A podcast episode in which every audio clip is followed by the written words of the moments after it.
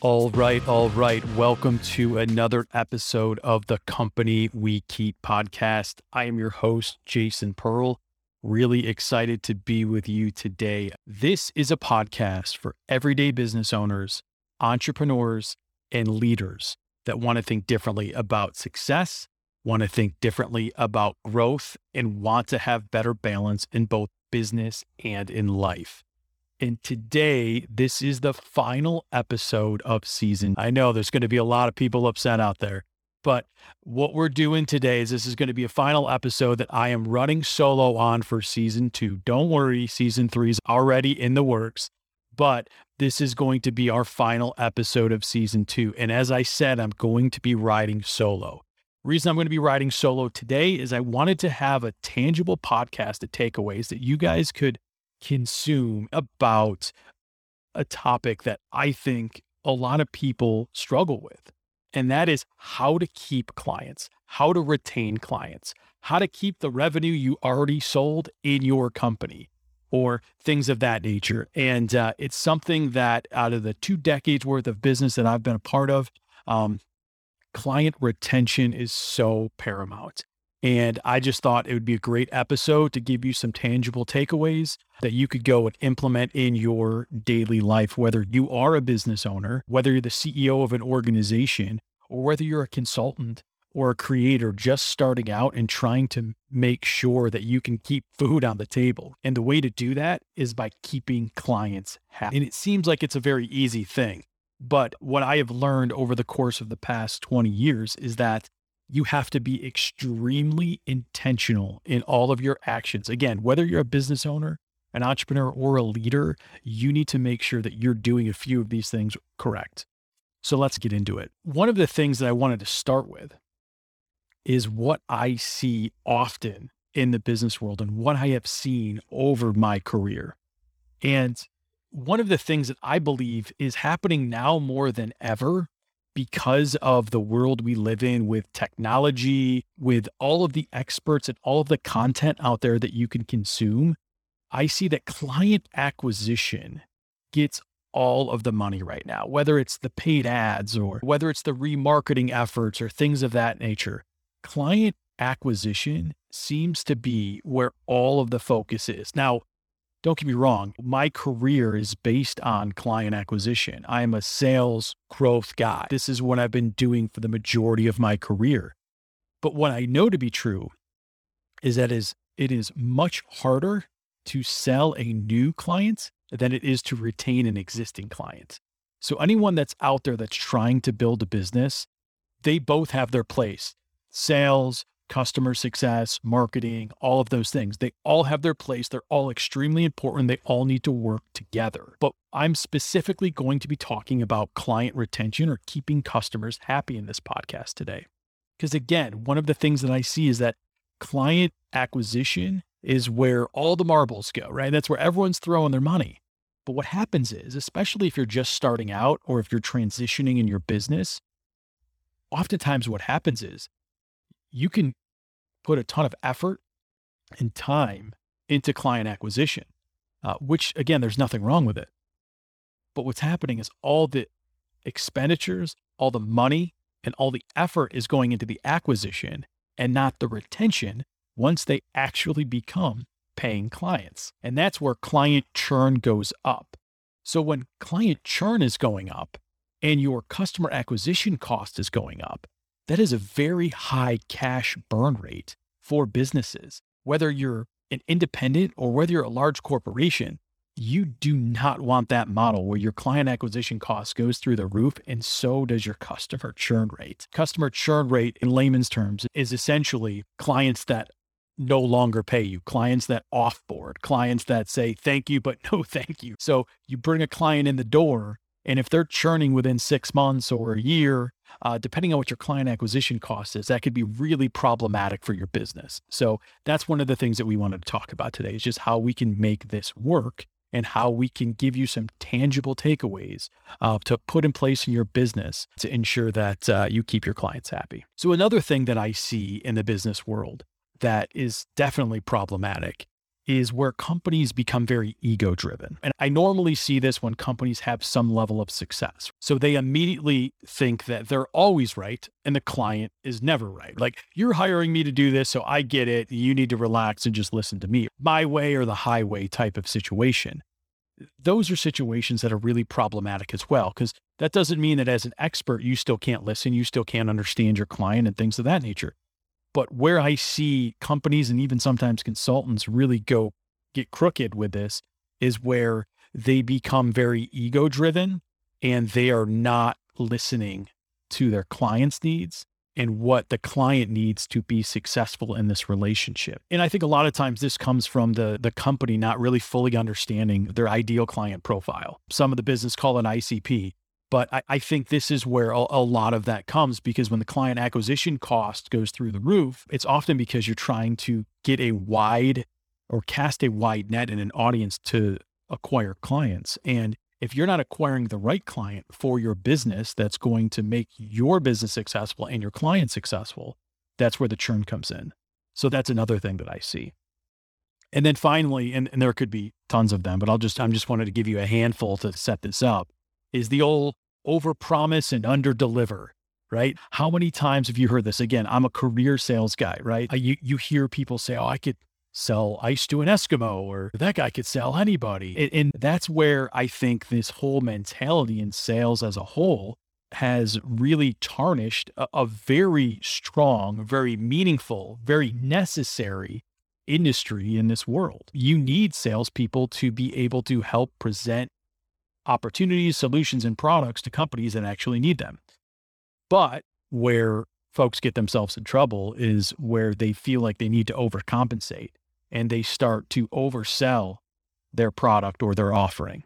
And then that oversell is it gets you in this kind of waterfall effect where you, have overpromised all these things and all of a sudden it just starts falling down. The water starts pouring over the sides and you just can't retain that client anymore. You can't keep that client happy because you've promised so many things at such a high level. One thing falls, the next thing falls, and then before you know it, that client's gone. And we see this in our world, even outside of the business world, don't we? Think about, again, I'm happily married for yeah, 17 years, but you think about the online dating profiles, right? You hear horror stories of people like, went on this website and saw a picture of this guy and I met him in person and he looked completely different or vice versa. But people feel this need to overinflate themselves and overinflate their offerings. Think about it even where I'm a huge LinkedIn guy. I'm on LinkedIn all the time. It's where um, I normally have the majority of my social presence and my social energy is in LinkedIn. And uh, what you'll see is you'll see the picture of the 22 year old guy or gal with over a decade's worth of experience and they're here to they're here to be a an influence and authority in a certain industry in this world and by the way that doesn't mean that young people can't be successful I see tons of young people that are very successful, but the young people that I see that are very successful, they're niched and they're very honest. And that's why they're successful because they niche down in a certain area. The CEO, the chief executive officer that is unemployed on LinkedIn. It's this need to feel like you have to overinflate yourself. And don't get me wrong, I remember when I was just starting out in business, I'd meet people, oh, you must be a young guy. How old are you? And they'd ask you your age. And I, you almost feel that need to try to overinflate yourself. But ultimately, you just got to be honest and you got to be very direct in how things work. And that's why at, in Nacre Consulting, in my consulting business, one of the things that that I say often when I'm talking to a new prospect is I'll say, listen, I don't make magic happen. The consultants I work with, we don't make magic happen. We work with good people that have good businesses, that have good thoughts, that want to grow and want to scale their businesses. And that's where the partnership between Nacre Consulting and your company is going to have a marriage. We don't just come in and press a couple buttons and all of a sudden your 15 year old business that hasn't been able to scale all of a sudden can scale because we're not magic makers. We work with good people that have good companies and we help them scale. And I think that's a really important takeaway is just be honest and open with how you can be successful for somebody else. But the old overpromise and underdeliver is just something that runs rampant in the business community. And it's something that we just need to get rid of. But as I transition, I want to talk about what I've learned in my 20 years about how to keep clients. I have my own consulting firm. Again, we work directly with businesses normally in that 5 to 25 million dollar space. We help them scale. We help them increase their revenue through sales and growth functions. And what I have learned in, in the past four plus years of running this business and then the 16 previous years of being in the corporate world is that you have to build relationships. So the first takeaway in how you can keep clients happy is you need to build relationships, right? And again, this is a broad stroke, but think about who you are and who you serve. So if you're a consultant or if you're a leader or if you're a business owner and you're selling your services to somebody else, you have to build relationships within that organization and they need to be vertically and horizontally. Okay. So, what that means is you want to build the relationships with the top of the company, but you also want to build relationships down below just the C suite. And then horizontally, the folks that you work with or the folks that you're directly working with, you need to build relationships with those folks.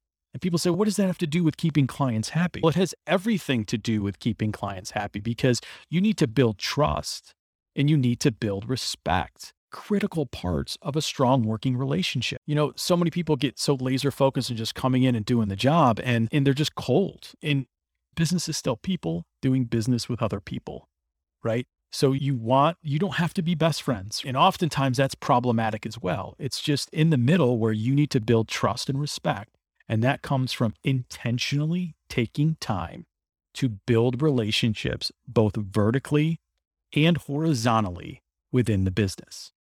Okay.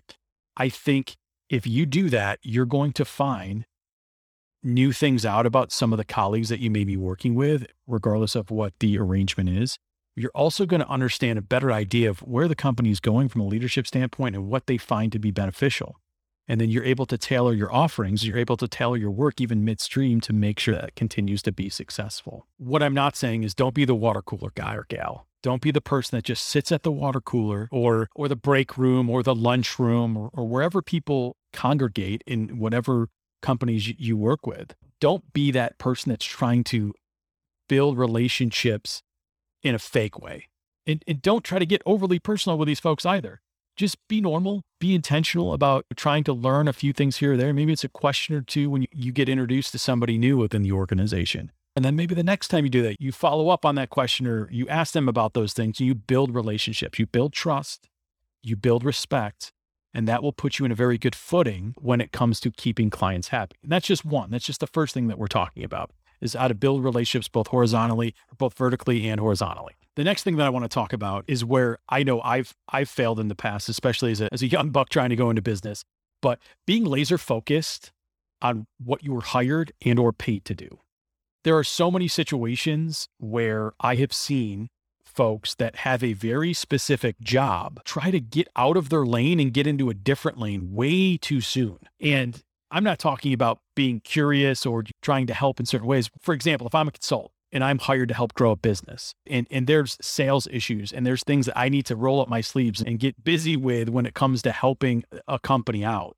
If I can't understand what's going on in the sales team and how they're generating revenue and where they're finding issues and errors, but all of a sudden I'm trying to poke my hands and, and head into the marketing team or into the customer success team, or I'm talking about all these other things before I've actually taken care of what I was directly hired to take care of that is problematic. Now, again, that doesn't mean that you can't have opinions on other things, but what you need to do is you need to be very laser focused on making sure that you are doing and doing very well, by the way, the things you were hired to do. Um, again, whether you're a service provider, whether you're a consultant, or if you're a W 2 employee working at a company, you need to be able to prove that you can do what you were hired to do before you're able to get the get the slack and the rope to go do other things within the organization or have the authority to speak on other areas of the organization. The third thing I want to talk about here is how to keep clients happy is really important when you're talking about when you make mistakes. I don't know about you. I'm not perfect. I make mistakes all the time. I've made multiple mistakes over my career, and no one is perfect. When you make a mistake or you make a judgment call that's incorrect, or you do something that actually doesn't work out the way you thought it was going to work out, you have to quickly admit when you're wrong and you have to be very open about it. I can think of a, a situation earlier this year with a really strong client of mine that I've built relationships with I've been very laser focused on doing what I was hired to do and show success in those areas. But I I made some mistakes earlier this year on managing a project. I was tasked to manage a project and do some adjustments in pricing and roll certain things out to the entire organization. And myself and a few of the people I was working with, we mishandled it. And, and it was my project that I was basically the sponsor of and I mishandled it. And I remember having my one on one with the CEO. And I just said, Hey, I just want to be honest with you. This project, it's been a complete joke. I'm sorry. I mismanaged it. I did this and this incorrectly. I realize that now. I'm going to fix it. But I wanted to let you know that as the, the main project manager on this and the person that was that you're paying to make this happen, you tasked to make this happen, I screwed it up. And I want to let you know that I'm owning that. I'm aware of it and everything should fall on me. But here are the things that I'm going to do to make it right. And it's funny because I know the CEO was thinking that. And we have a we've built a very strong relationship. And maybe he was going to be easy on me. But you know what? I admitted where I failed. And it in my opinion, I think that built stronger trust with him that gives him more confidence in me that I was able to see a blind spot. And again, some of this may come with maturity. I know it has for me. I haven't always been that forthright and direct with admitting my mistakes, whether it be in the business world or you could probably ask my wife, whether it be personally, but we all make mistakes. So what we have to do is we have to own those mistakes and we have to be honest and upfront and direct when we make those mistakes. And what you do is when that happens with a client and you do that, I believe trust is built even stronger there. That being said, you, you don't want to make too many mistakes or they're probably going to not want to use your services anymore anyways. But when you do, and, and maybe the rare occasions where you mishandle something, mismanage something, or make a mistake, quickly admit, be open about it, and create a solution on how to move forward.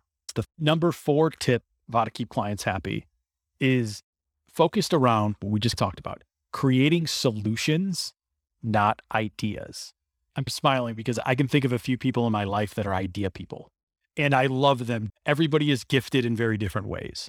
But when you are hired either by a company, organization, or whatever to, to, to do something specific, doing what you're paid to do, you need to be the solution person, not the idea person, unless you're specifically hired just to generate ideas. And there are certain people that do that. Oftentimes, you're hired for solutions, not ideas. So I again, I can think of a number of different examples in my career where I'll go into a meeting and people will have all these ideas, but it's for a problem that we need solutions for. So they'll be like, I'm just talking out loud here, but I got this idea and this idea. And then you follow up and you say, well, how would this work and create a solution to this problem we're trying to address? I don't really know. I'm just kind of, I'm just kind of throwing some stuff against the wall here. And what is really beneficial is to understand the problem or the situation and then start to write down or think in your head, okay, what could be potential solutions to this? And then you think through idea to application. Does it work or does it not work? Oh, it doesn't work. Okay. So again, here's a new idea. Here would be the application and then the solution to the problem. Would that work? Yes. Okay, great. So you have to work through the whole process of creating the solution and, and the implementation of the solution to, to make sure it's successful and again, I think a lot of times I see people that are they're idea people, but they don't think about the solutions. And, and if you want to keep a client happy and they're coming to you with an issue, they're paying you to find the solution for the most part. They may help you ideate and go through certain ideas, but they're paying you for the solution. So you want to make sure that that you do that, not just throw some ideas at them and then say, hey, you guys go figure it out. Again, unless that's what you're being paid for. And then finally, which you've heard me talk about often, is how to keep clients happy is looking at each individual client in each situation as what's going on in their head, what's going on in their heart, what's going on in their house. And I think it starts with the person that hired you. You have to understand why they're hiring you and how they need to operate, what they need out of you, what's going on in their head, what's going on in their heart, and what's going on in their household. How can you help them be successful? And then how can you be successful with them. And it's even with the organization. You need to understand your client and company, right? You need to know their missions and visions and goals. You need to know short term and long term situations. You need to understand what's the heartbeat of their business, what's the lifeblood of their business, where are they generating their revenue if that's what you're being hired to do. You need to understand, again, the long term and the short term, and you need to put yourself in the situation. If I was the CEO, what would I need this person that I'm hiring to do? Or if you work for the VP of sales or the director of marketing, or you work for the head of customer success, what can I do to achieve success in this role that this person hired me for? And you need to understand not just the surface level stuff, but you need to understand all the other things. I've seen a lot of people succeed where they surround themselves with really smart, really effective people. And, and, that's where you can find success is open, honest relationship with trust, understanding what's going to make everyone successful. And then you go and you do that. So really understanding the head, heart, and house of, of the client in the situation, I think is going to help you retain your clients even better. All right. As a recap, there's this is not an all-inclusive list, right? There are a ton of great resources, a ton of great people a ton of great follows online that specifically talk about customer success, client success, and how to keep clients happy. But I just wanted to run through some personal experiences and tell you in my 20 years experience, here's here's five takeaways that I think if you listen to, you digest, and then you start to implement, you'll find that your customer retention and your client happiness rates will continue to increase. And again, just to recap, build relationships vertically and horizontally. And you want to make sure that relationship is built on trust and respect. Two, be laser focused on what you were hired to do. If you are being paid to do something, make sure you do it well before you go into trying to find other areas or other lines of business that you can upsell. Three, quickly admit when you're wrong. No one loves the person that's always deflecting. Four, when you're being hired, you have to be a solution person. Ideas are great, but if they can't be implemented and they don't have success behind it, that's going to be problematic. And then five, understand the head, heart, and house of the situation, whether the company that's hiring you, whether it's your boss, whether it's the leader of the organization, you have to understand how you can be successful in all those areas. But there are certainly others, right? There's certainly others things that we could talk about, other resources that are out there. Again, this is not all encompassing, but I think if you just focus on these five takeaways, you're going to have a lot more success when it comes to your client retention. So, as we transition, I told you in the beginning that this was the last episode of season two of the Company We Keep podcast. It has been an amazing run. I'm so happy that you've been tracking with me. For now, this will be the 22nd episode of the Company We Keep podcast. And by the way, we are just getting started. I am having so much fun talking into this microphone and sharing the company I keep with you all. But I want to I want to continue to elevate the content. I want to elevate the conversations. I want to continue to elevate the people that we bring on to the podcast. So that's why on my website, jasonmpearl.com, I released a new feature a couple weeks ago, which is how you can leave me a digital voicemail. You can talk to me about current episodes. You can ask me questions. You can give me ideas about more content or new content that you'd like me to discuss, even podcast guests. I'd love introductions to other folks that you think would be great to join the podcast. But ultimately, what I want you to do is just visit jasonmpearl.com and just keep the conversation going. And as I said earlier, too, season three will be launching in the fall of 2021. It's going to help us reset, reorganize, and make sure that we are putting out season three to the best of our ability with great content, with great guests, and all that type of stuff. So if there's anything you missed in season two, feel free to visit again my website at jasonmpearl.com. You'll be able to find all the content all the episodes. You'll be able to find links to the guests and how you can connect with them and all of that type of stuff. But I am so honored that you've been tracking with me, whether you just picked up on this episode or whether you've been with me since the beginning. I'm so honored that you're that you're consuming the company we keep. And I'm just so happy and so proud to be able to put this out, but just so thankful for you all and all the engagement that you bring to me. So don't be a stranger. I'd love to hear from you. I'm Jason Pearl. I'm your host of the Company We Keep podcast. Thanks for keeping me company today. And until next time, I'm out. Peace.